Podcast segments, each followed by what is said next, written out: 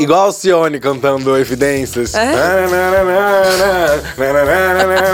É tipo ao vivo no Faustão. Muito bom. Eu apresentando um trabalho em grupo.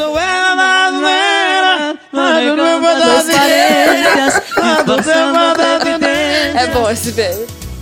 Eu sou a Ellen Ramos. Eu sou o Alexandre Mortágua, E nós somos apresentadores do podcast queimando filme. Queimando o Filme. Queimando filme.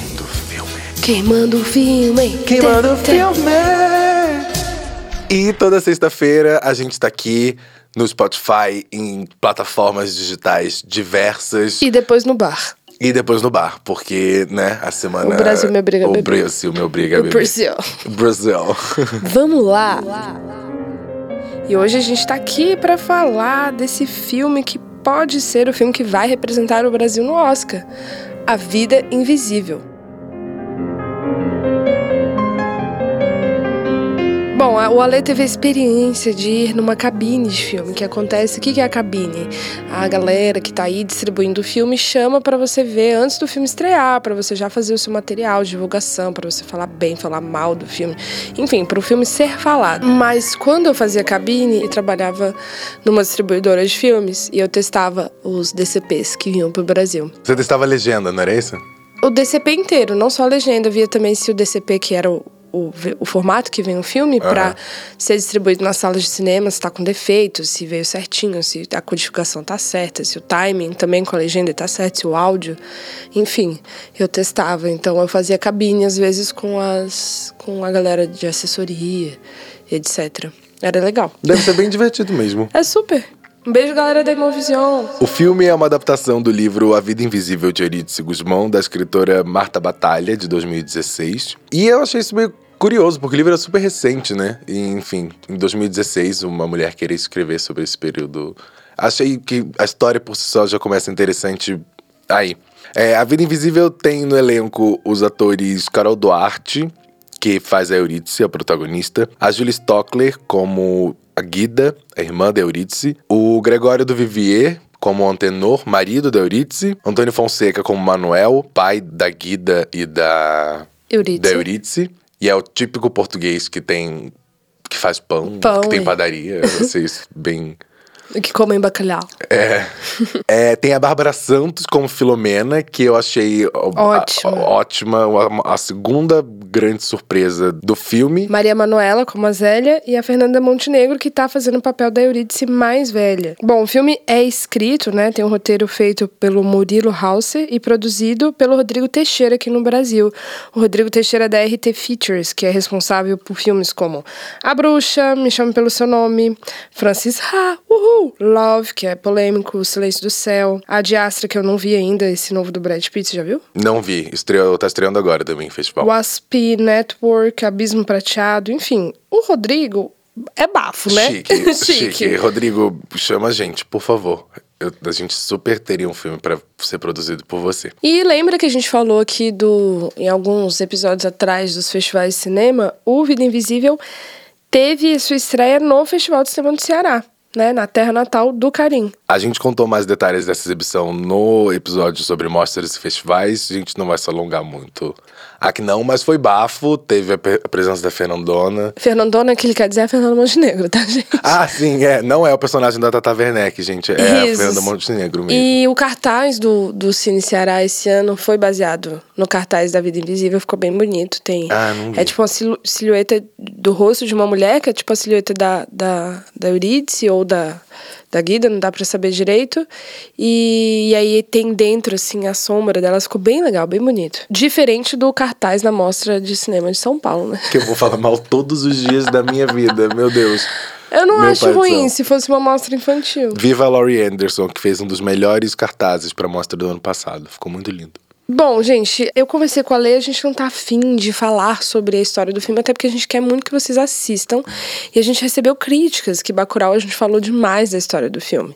Mas tudo bem, eu acho que a gente pode comentar coisas do filme. Eu vou dar um, aquele resumê. Vamos começar por uma pergunta. Mas peraí, vamos começar só pelo resumê pra galera se inteirar. Mas você acha que vale um Oscar? Acho. Você acha? De filme internacional, é, acho. de melhor filme estrangeiro. Acho. Mara, eu também acho. Então, ótimo. Que então, bom. Uma coisa, a gente já, já começamos uma coisa de acordo. Gente, Vida Invisível é a história de duas irmãs, filhas de um casal português no Brasil. É, é, o filme acontece na década de 40, de 50. 50, 50. De 50. Ah, 40 e 50, porque quando elas eram crianças era É, 40. pode ser, ah, é. louca. Aquela É, Ariana, não- né? É, pode ter o background, a gente não lê o livro. É, década de 50, são duas irmãs, filha desse casal de portugueses, um, um português bem lá, Caxias, padeiro e tal. Conservador, Uma e a mãe delas é apenas dona de casa, coisa que as mulheres eram dos anos 50, elas não eram muita coisa e o filme basicamente conta da história assim dessas mulheres que foram invisibilizadas nessa época, as mulheres hoje de 80, 90 anos, é, que quando casaram é, tiveram todos os seus sonhos indo pelo ralo, toda a sua vida, todo, tudo que almejava é, se resumindo a ser uma dona de casa, ser a mulher que cuida da residência, a mulher que cuida do marido, a mulher que obrigatoriamente não se tinha uma opção de não querer ter filhos naquela época. Uma anulação, né? Total. Então o filme basicamente conta, vai contando a história dessas duas irmãs, né? Acontece algumas coisas e tal. Essas duas irmãs, bom, são separadas assim, é, até por causa desses homens do filme. E, e você vai vendo a vida dessas mulheres, uma mulher que tá casada, outra que não tá, e como isso vai acontecendo, e questões muito relevantes como E como isso reverbera não só na sociedade e, e como elas são tratadas, mas como resulta na vida delas, né? Vamos contextualizar os anos 50. É porque, enfim, é uma época meio distante, a gente não era nem sonhava em ter nascido. Ah, eu tava nascida. Você, né? Você tava quase nascendo, né? Não. eu tava nascida na minha outra encarnação. Pode ser também. E você também? Pode ser, é verdade. É, eu acredito em tudo, em tudo mesmo que me falarem. É, e aí eu fico tentando fazer um para, fico pensando num paralelo com A Vida Invisível com Os Amantes do Luiz Mali, que eu lembro que eu lembro não, porque eu não tava vivo, mas eu Les leio que Amants? Esse? eu acho que é. E aí eu leio que quando estreou, foi um super furdúncio, porque era a história de uma mulher que se apaixonou e largou a família e os filhos. E aí eu fico pensando em como histórias só, só têm a mesma reverberação por causa da época que elas são. Super. Que elas acontecem, né? E aí eu acho que por isso que é tão impactante o A Vida Invisível, porque aí a gente direciona não, o nosso pensamento não só, tipo, pra uma coisa super recente, mas, tipo, pras nossas avós mesmo, né? Que foi quem tava vivendo na época. E aí os anos 50 era a época que o padrão de beleza era a Marilyn Monroe, que é completamente diferente de hoje em dia. O James Dean tava fazendo os maiores filmes do ano. Foi a década daquele Juventude Transviada, que aquela imagem daquele boy ficou conhecida. E aí a década de 50 no Brasil é, a popular- é onde acontece a grande popularização da indústria brasileira. Foi, tem a primeira rede TV da América Latina, que é a TV Tupi. Foi quando foi criada a Petrobras, bom a gente situar. E a década da Bossa Nova também. E os Estados Unidos se transformava nessa potência que a gente até hoje tem esse sonho de viver o, o American Dream, né? Oxe, eu não tenho. não. Não, é, pelo amor de Deus, mas enfim. É isso que a publicidade gira em torno também. Você falou, Ale, de algo que você lembrou quando eu tava assistindo o filme ao seu lado, Risos. É, algo que eu lembrei muito foi a tetralogia da Helena Ferrante, a Amiga Genial, né? Que é a história ali de duas amigas ali na Sicília. É, e aí eu acho que já não é 50, é mais década de 60, mas muito parecido. Né? Tem, tem algo muito forte ali desse casamento compulsório das mulheres, da maternidade compulsória. E não é a maternidade compulsória de hoje que a gente vive, é realmente compulsória. Não se tinha opção, se você casasse, de não ter filhos. O aborto era algo completamente embaixo dos panos, assim, embaixo do tapete, né? Era um aborto completamente legal e assim. E a gente tem um marco muito que no filme, e aí, pequeno spoiler vai vir, mas é um pequeno spoiler, é, que traz muito questionamento dessa noite de núpcias, né? Que essas mulheres da. Enfim, que hoje tem 80 anos, 90, muitas mulheres, minha mãe, né? Muitas mulheres casaram virgem. E nunca tinham visto um pênis, né? Muitas mulheres casaram virgem, muitas mulheres nunca tinham visto um pinto, e a gente tá falando de, obviamente, casamento heteronormativos, que era a única opção. É, existia muito essa cultura de realmente a mulher ela vivia dentro da casa dela com o pai dela, e logo em seguida ela era dada ao marido, assim, até essa cena do altar, que é algo que me incomoda, assim, né? Apesar da gente romantizar isso, assim, o pai levar a filha para o noivo, né? Então isso realmente acontecia. Você estava dentro da casa do seu pai, você só saía para casar. Muitas mulheres casavam cedo para sair logo da casa do pai, saía de, entre aspas, uma prisão e ia para outra.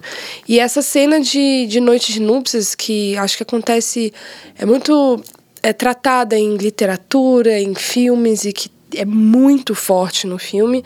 Ela é muito marcante no filme, né? Ela é uma cena muito marcante, ela, ela é muito bem filmada, muito bonita. Entre aspas, bonita, tá, gente? Bonita que eu digo assim, uma muito bem retratada. É, cinematograficamente ela é muito bonita. Mas eu já tinha visto o personagem, o Gregório do Vivier, a gente faz o personagem do Antenor. Na, a gente só conhece ele já no dia do casamento, no é, filme. Ele aparece já no casamento.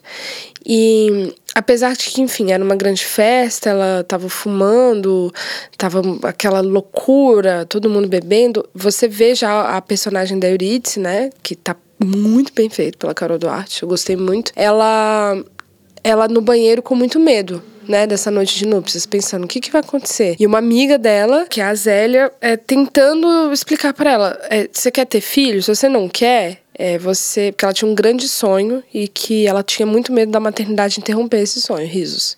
Acontece. É, e ela, essa amiga dela começa a falar: se você não quer ter filho, você não pode deixar ele é, colocar dentro. E assim, o que era isso para uma mulher que nunca tinha conversado sobre isso, sabe? É, e ela tá com medo. Então, na hora que eles vão pro quarto, assim, na noite núpcias, eu já tava apreensiva por ela, sabe? Você já tá do tipo, nossa, tomara que não seja tão ruim. Uhum, Porque uhum. bom, a gente já sabe que não vai é, ser. É né? E quando eu conversei, a gente fez uma entrevista com a Carol, que vocês vão escutar aqui. Quando a gente conversou com ela, ela fala muito dessa cena, né? Dessa coreografia até que foi feito com, com o Gregório, coreografia entre aspas, desse desse ensaio, mas fala que de fato é uma cena muito forte, porque basicamente é uma cena de estupro, estupro. né? É uma, ela não tem opção, ela nunca lidou com aquilo e ela tá completamente embriagada. E assim, é só porque a noite de núpcias é obrigatório ter relação Trans, sexual, é. e sim, nessa época era obrigatório sim a noite de núpcias. Até a, a Ana comentou com a gente, a nossa amiga Ana Guerra, um beijo, Ana Guerra, falou com a gente, nossa, existe um relato muito famoso da Dercy Gonçalves, né, falando da primeira noite de núpcias dela, que ela fala o tanto de dor que ela sentiu, o tanto que ela sangrou. Pergunta toda cheia de saúde aí, falou em namorado, tudo isso, como é que foi a sua primeira vez? Foi terrível, meu filho. Eu fui muito mal sucedida. Quando eu fui me encontrar com o um homem, ele disse, nós vamos casar. Tudo bem, ótimo, feliz a vida. Então eu fui para a cama com ele. Eu não tinha roupa, eu tinha uma camisa que tinha na frente escrito Indústria Brasileira, que era de saco de arroz. Era a roupa que eu tinha. Era Indústria Brasileira Arroz de Primeira. Era a minha, minha, minha camisa. Eu vesti, eu vesti minha camisa e fui, mandei ele sair do quarto, lavei numa bacia que havia nos, nas pensões. É pochoco, pochoco, pochoco, aquele negócio? É. Então lavei e fui me deitar. E ele veio, ele veio, eu falei, o que, que eu vou fazer? Eu vou esperar ele vir. Ele veio, abre pra lá, eu abri, fecha pra cá, eu fechei. Abre pra lá, eu abri, fecha pra cá, eu fechei. Eu não sabia até onde ele ia. Quando eu senti uma coisa estranha, que eu pensei que era um facão, eu dei um pontapé nele e saí correndo. Saí correndo, fomos tudo pra delegacia. É verdade. Fui Leopoldina e lá a delegacia. Eu falei, é, ele, eu toda ensanguentada, toda machucada. Foi meu primeiro amor, meu filho. Então eu sempre fui traumatizada com homem. Eu sempre tive homem fazendo negócio. É negócio. Então eu vou. Amar eu não, não tive a oportunidade de amar. Não. É muito doloroso, né? É, é tipo, não, assim, é devastador. Isso, tudo, que você, tudo isso que você disse é, é, óbvio que tá certo. Mas o início da cena dá a impressão. Ah, ele oferece uma droga, ele. Enfim, parece que, tipo, vai ser ok. Que não vai ser. Que, enfim, é, ele, pra mim ele, parecia ele que não ia ser tão ruim. Ele minimamente vai se esforçar para não ser o, o grande idiota que ele acaba se tornando. É, mas aí quando entra no banheiro é assustador. É assustador. Assustador. E é uma cena, assim, bem. É constrangedor mesmo. Que eu acho que é muito marco do tipo assim, agora ela casou. E a gente tem uma certa esperança de que quando ela casa, elas têm, né? A, a Eurídice e a Guida tem um pai muito opressor, muito controlador, muito difícil. E a gente tem uma esperança que uma sai de casa de um jeito e a outra sai de casa de outro, você fala, não, agora vai dar tudo certo, né? Ah, sei lá, a gente fica torcendo para essas personagens, você se apega a elas muito facilmente, muito já de início. Porque elas são muito carismáticas São e as ótimas. duas são ótimas atrizes. A Carol eu já conheci o trabalho, eu já tinha visto ela- outros trabalhos dela, mas a Julie Stockler, assim, que super surpresa. Você falou que você já conhecia o trabalho dela, É, eu né? conheci um trabalho da Júlia como diretora, numa peça do Rio de Janeiro. É, Era uma peça que ela fez com a Renata Corrêa, que é minha amiga. Um beijo, Renata. Conheci a Júlia tomando uma cerveja com ela. Quem diria que eu ia falar que ela, se eu soubesse que ela era essa atriz, mas ela era uma grande diretora já. Tinha acabado de ver uma peça dela, eu falei, caralho, que super diretora. Só que a gente tem muito esse costume, né, de achar que quem é diretor é só diretor. Nem passou pela minha cabeça que, Que ela também ela, fosse era atriz, atriz, é. sabe? Tipo, viagem, nossa. E, enfim. E a Carol, é, eu sei que teve personagem dela, icônico, tipo, muito que marcou. Na novela, Que aham. foi o Ivan, né? Só que Não, eu não assisti. força do querer, isso. É, na Força do Querer, que tinha também o. Silvério. Foi na Força do Querer que tinha o Silvério, então eles até são amigos, já vi. Ah, eles são, de- são amigos de. Ah, são amigos crer. de novela. Mara. Que turam! Bacurau e a Vida Invisível se juntando no, Se juntando em na bastidores. novela. Amo. Mas eu nunca tinha, eu não, vi, não tinha visto essa novela. Vi uma cena ou outra, até pela polêmica que gerou, Uhum. pelo tanto que o personagem dela cresceu. Mas foi muito interessante ver ela. E muito mesmo, assim. Achei bem, bem legal. As duas, assim. As duas, nossa. Meu sim. Deus. E, e- e elas contracenam super pouco, e, mas parece o tempo todo que elas estão contracenando uma com a outra. O tempo inteiro, O tempo né? inteiro. Eu achei isso real muito bom. É Elas- muito lindo isso. Querida irmã, tenho pensado tanto em você. Continuo esperando suas cartas que nunca chegam. Tenho medo que as minhas também não estejam chegando até você. Essa preparadora de essa preparadora de elenco aí Que é a primeira assistente do filme. É a Nina Kopko. Que, enfim, quando a gente falou com a Carol Duarte, eu até falei, nossa, é interessante porque você vê o, o corpo das duas personagens é muito interessante, a escolha delas é muito massa. E fui lá, né, como atriz, perguntando como foi essa preparação, né? E ela elogiou bastante. A Nina Kopko disse que foi uma preparação. Eles conseguiram só fazer de um mês, né? E que foi enfim, bem intensa. Foi um, ela falou, é, foi pouco tempo, mas foi completamente intenso. A gente teve acesso. O Carinho entrevistou mulheres, né? É, ele disse que uma parte da pesquisa dele foi entrevistar mulheres de 80, 70, 90 anos e perguntar sobre a noite de núpcias delas. A primeira coisa é a seguinte, quando eu fiz o teste pro filme, eu não sabia o que era o filme, eu não sabia o que se tratava. E aí quando a gente fez a primeira leitura de roteiro, que era um roteiro bem diferente do que, do que é o filme hoje, aí, aí entendi um pouco o que era o filme. E aí a gente começou uma pesquisa mesmo. E me interessava muito saber sobre, por exemplo, a primeira relação sexual delas, sobre aborto, se elas queriam ou não ter filho, sobre aquilo que talvez elas não, nunca falaram.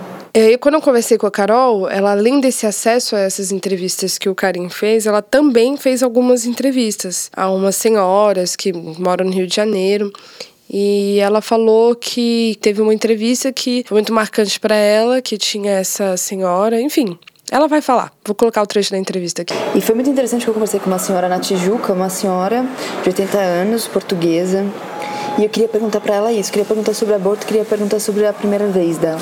E o tempo todo o marido dela ficou do lado. E aí eu estava ensaiando assim perguntar isso. E aí eu tomei coragem porque o tempo estava acabando e aí eu perguntei: "Ah, a senhora é, conhece alguém que fez um aborto ou né, não perguntei diretamente, mas ela me respondeu: "Não, isso não existia". Aí eu, ah, mas não existia, não, você não conhecia? Não, existia, mas era natural. Aí aquela resposta dela e, e a, né, às vezes a- o que ela não disse dizia muito mais pra mim do que o que ela estava dizendo, é, me deu algumas chaves para Eurídice, né? Então, o que mais me, me me angustiava, assim, o que mais era um desafio para mim na Eurídice era essa coisa de não dizer. A Eurídice me fala. A Eurídice tem uma.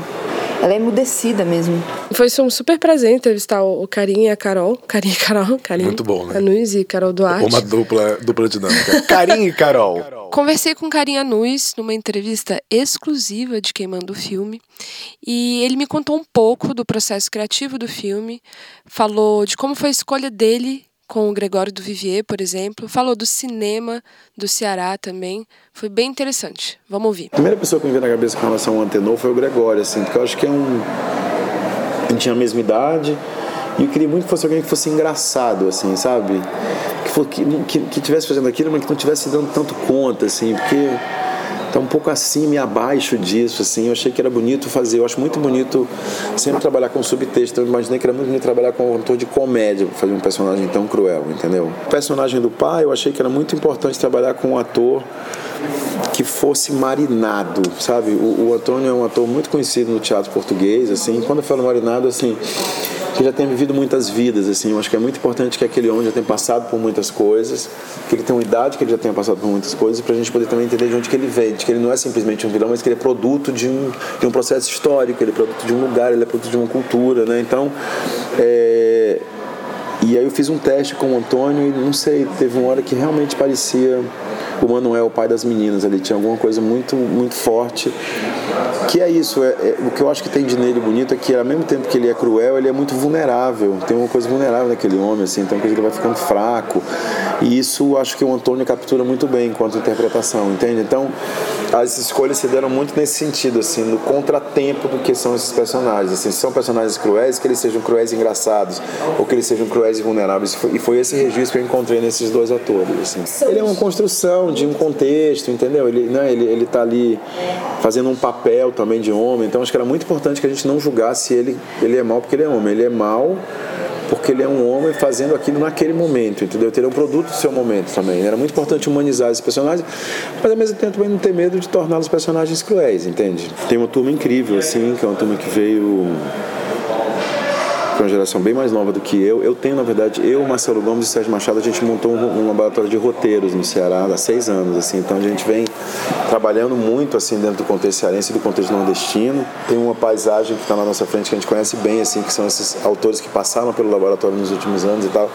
Eu acho que como nomes, assim, tem, tem um menino que é o Guto Parente, que eu acho que ele é muito talentoso, assim. Pedrinho também, Pedro Domingos, muito talentoso.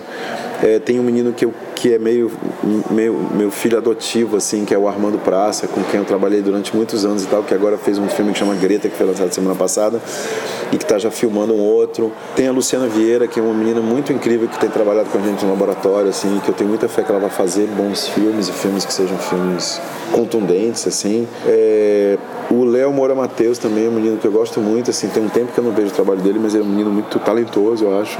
De mulher, eu acho que a Lu é muito. Eu, eu tenho muito fé nela, assim, no trabalho dela. Uhum. É, e tem uma produtora que eu gosto muito que é a que é a Tiziane Parente, que tem uma produtora que chama Tardo Filmes, assim, eu acho que ela, é ela é uma personagem muito luminosa, assim, eu acho que ela é um farol é, pro cinema cearense. Eu acho, assim, que é um filme, sim, que devia estar concorrendo ao Oscar, eu acho algo que eu amei também, pegando um gancho aqui pra gente encerrar esse assunto. A arte, eu fiquei apaixonada. Você ficou apaixonado pela fotografia. Chiquérrima. A arte é chiquérrima. Chiquérrima. Chiquérrima. Chiquérrima, chiquérrima, chiquérrima. As cores, uhum. eu achei muito interessante a escolha de cores, achei muito interessante a escolha das luzes, assim, da, da direção de fotografia, muito lindo. Muito, muito, muito, muito, muito, muito, muito, muito. É, realmente eu acho que as mulheres estão se destacando muito. Obviamente, a gente tem também no fim do filme a Fernanda Montenegro, sensacional. Como ela, gente, como, como ela é boa, né? E assim, isso não é um spoiler, mas ela aparece oito minutos, seis minutos, e você não é nem dez entra minutos. entra no olho dela. Aham. Uhum.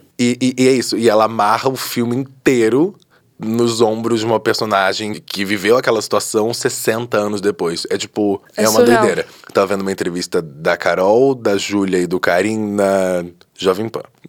Ah, eu vi, eu até te senti pena deles um terem ido lá, eles são tão legais. E terem que, tipo, explicar certas coisas. Mas enfim. Amo. E aí a, a Júlia falou, porque a Carol não teve a oportunidade de contracenar com a, com a Fernanda Montenegro. Uhum. E aí, um pequeno spoiler.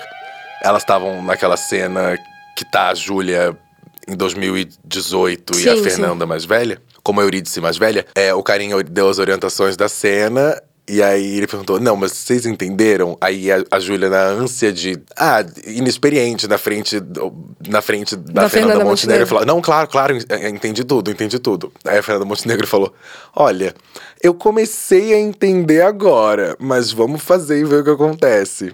E tipo, olha que mar, olha que gigante, olha que coisa Sim. poderosa. E é isso, é de verdade. Ela aparece, tipo, eu acho que são oito planos, são dez planos no máximo na Fernanda Montenegro, e é incrível. Ter a oportunidade de trabalhar com carinho, com esse elenco lindo, todos muito motivados, muito entregues, muito assim integrados como grupo de trabalho. A arte muda o mundo, a arte sustenta o mundo, a arte define o mundo, sensibiliza o mundo. Ela é tão transformadora que geralmente numa situação de força e de não e de uma não democracia poderosa, ela apavora. É muito legal. é né? incrível, muito bom. E tem alguma coisa que você não gostou do filme, Ale? O que eu não gostei, eu achei que em alguns momentos impliquei com um diálogo.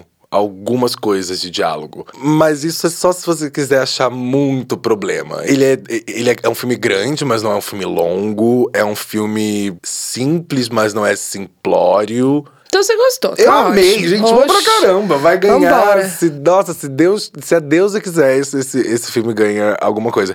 E é isso que é Mara, porque eu super acredito que a única obrigação que a gente tem enquanto produz arte é, é ser um espelho do tempo que a gente vive. E eu acho que a vida invisível é um super espelho do tempo que a gente vive. E se isso for relevante pro Oscar, enfim, acho que super tem chances. Trazendo o lance do espelho, é interessante a gente ver como as mulheres do filme, para as mulheres de agora, de 2019, a gente vê uma grande revolução que acontece naquela época até agora. Tipo, tanta coisa que a gente conquistou, tanta coisa que mudou na vida das mulheres, analisando por um certo nível de privilégio de bolha, né? Ainda tem muita gente casando, né, em casamentos obrigatórios, muita gente com maternidade compulsória, muita gente que não pode escolher ter um só filho, tem que ter um, dois, três, quatro. Mas se você pensar, é tipo, é, é, é logo a década anterior à Revolução Feminista.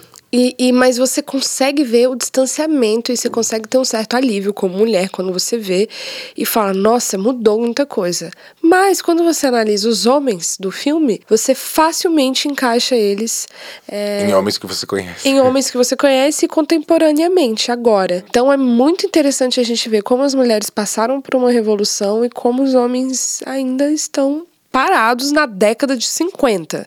E o que É, eu não isso gostei é. do filme. É bom, eu, fiz aquela. Assim, ai, gente, que chatice, quem sou eu, né? A gente tá fazendo a crítica aqui com todo carinho e amor do mundo. Tipo, eu tenho muito. Quem dera fazer um workshop com, com Júlia, Carol Duarte, montar alguma coisa com elas. Mas, enfim, teve. Em algum momento isso me despertou. Enfim, o, o filme. do se- sotaque. O do sotaque. O filme se passa no Rio de Janeiro, né? A Júlia tá lá, é uma família de portugueses com filhas cariocas.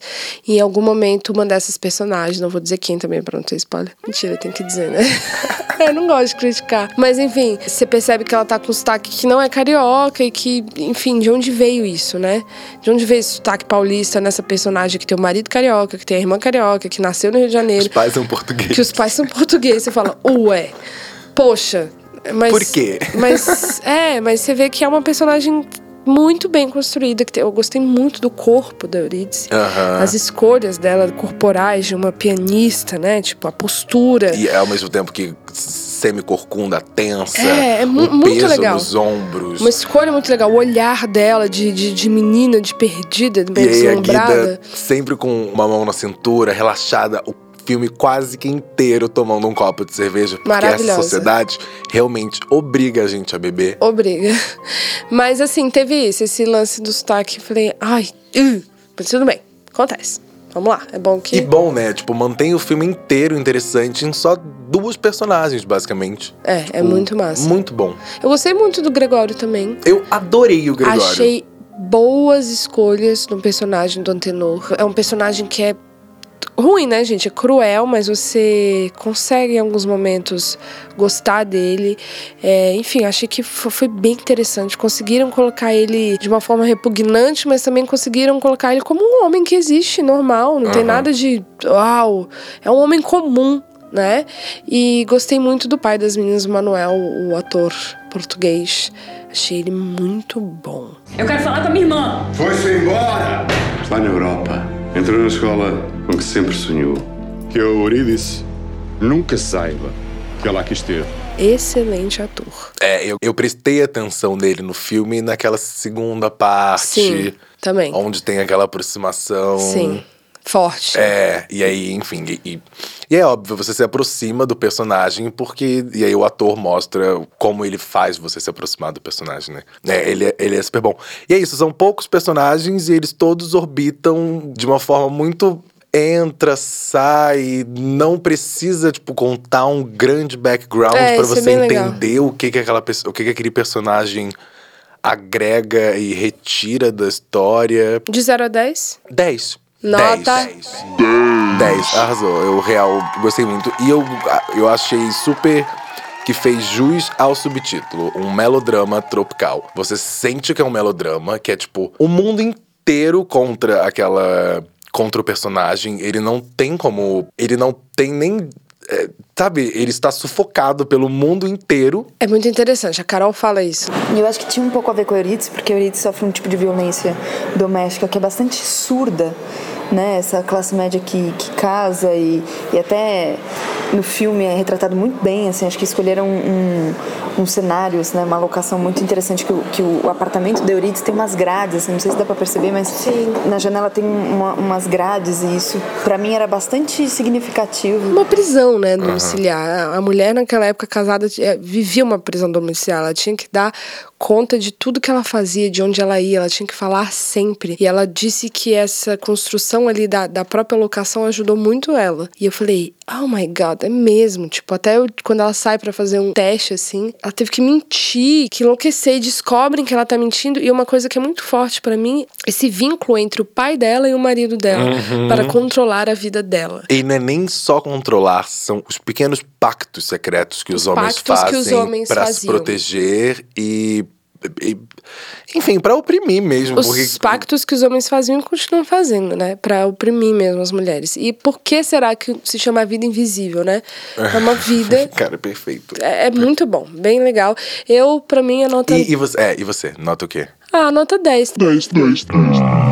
Também. Achei é um filme que eu vi, quero ver de novo. O filme vai estrear, tem nova data de estreia, 20 de novembro. Ele ia estrear 30 de outubro, estreou agora, nessa época aqui.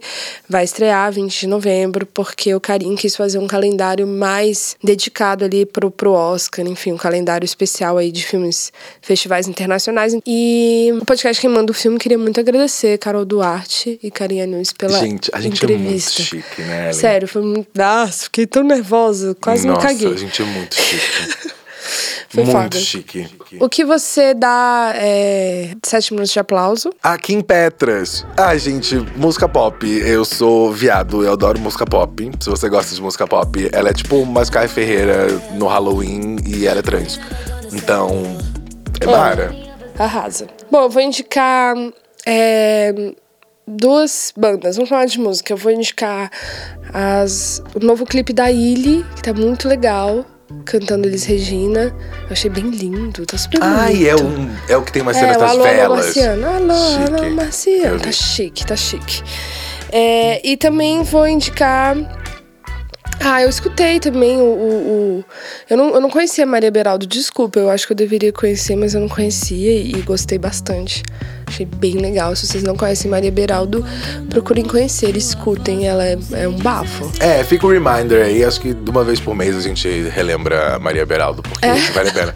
Ah, vai, né? É, bom. ué, né não? E, Ale, é zero segundos de aplauso. Assim, eu só vou dar zero porque realmente é zoado e são né, as pessoas do maior escalão do nosso governo. Mas eu queria dar nota mil, que ia ser lida como um segundo de aplauso, pra essa novela do PSL. E é, esses... Nota mil. Então por que, que é nota mil? É só um segundo de aplauso, Ale. Sim, é, é, é ruim, só que é tão ruim que é bom. Faz sentido? Sabe Faz uma coisa super. é É tão tipo ruim que é o boa? Sintonia lá do, do Netflix. Pode ser. Pode ser. Porque aí criou uma situação onde um deputado que era contra o crime de transfobia foi transfóbico com a Erika Malunguinho. Não, gente. Aí ele foi xingado pela Joyce Hasselman. É, de repente ele defende que a homofobia é um crime. E, enfim, muito bom. Quem escreveu, assim, tá de parabéns. Eu só quero ler os próximos capítulos pra ter certeza que o Brasil não vai explodir. De resto, tô adorando. Gente, o Brasil realmente tá um lugar assim. Eu tentei acompanhar as notícias essa semana e eu falei assim: what the fuck? Mesmo. Meu Deus do céu. E eu ainda terminei Years and Years, eu fiquei mais ansioso ainda. É, eu dei uma parada essa semana porque tava passando um pouquinho mal. É, não, não bate bem mesmo. Não bate bem. Quando você tá Não. com um pouquinho de taquicardia, não é legal assistir Years and Years. E o meu zero segundo de aplauso, ou uma palminha só, tudo. Ai, gente, difícil. Sempre vai ser pra política, né? Eu não sei o que é meu zero segundo de aplauso. É o Brasil, é a política, é tudo, é o Bolsonaro. É o meu Bolsonaro, estado emocional. É o Bolsonaro indicando o filho dele, aí depois ele desindica, aí ele manda áudio no grupo. Aí ele manda áudio no grupo e aí depois ele Vaza um volta. áudio. Aí vaza o áudio, aí ele volta atrás. É tipo assim, essa bagunça. Séria. E eu queria só avisar uma coisa aqui. Eu avisei. Eu avisei, eu vim só avisar que eu avisei. Toca aí Alice KM Pablo Vittar, vai. Eu te avisei. Porque, olha, gente, vocês estão de parabéns a gente ter feito assim. é, o nosso país, a política do nosso país, uma palhaçada. E palhaçada não, palhaçada é uma coisa ótima. É, engraçado, Da gente ter divertido. feito uma coisa ruim. Uma versão real e ruim e sem graça e latino-americana de Years and Years. Torça pra gente sobreviver até a semana que vem. Se você quer sugerir episódios, quer participar, quer mandar áudio, vai lá no instagram.com arroba queimando filme. Ou se quiser mandar um e-mail, vai no Quem manda o filme, podcast, arroba gmail.com. Manda um relato. Manda um relato pra gente. Fala aí com a gente. Fala aí com a gente. Quer falar de Years and Years? A gente vai falar. Fala o que você quiser falar, tá? Desaba. E por favor, se você quiser sugerir é, temas, a gente vai amar. De verdade. É, tá sugere umas coisas brasileiras. Fala uns filmes antigos. Poxa, alguém pede pra gente falar dos filmes da Xuxa, por favor. Ai, Ale. Nossa, eu queria muito. Ou dos Trapalhões. Tá. Tchau, gente. Tchau, gente. Tchau, foi um prazer estar aqui com vocês. Até semana que vem. Obrigada, Estúdios Amanda.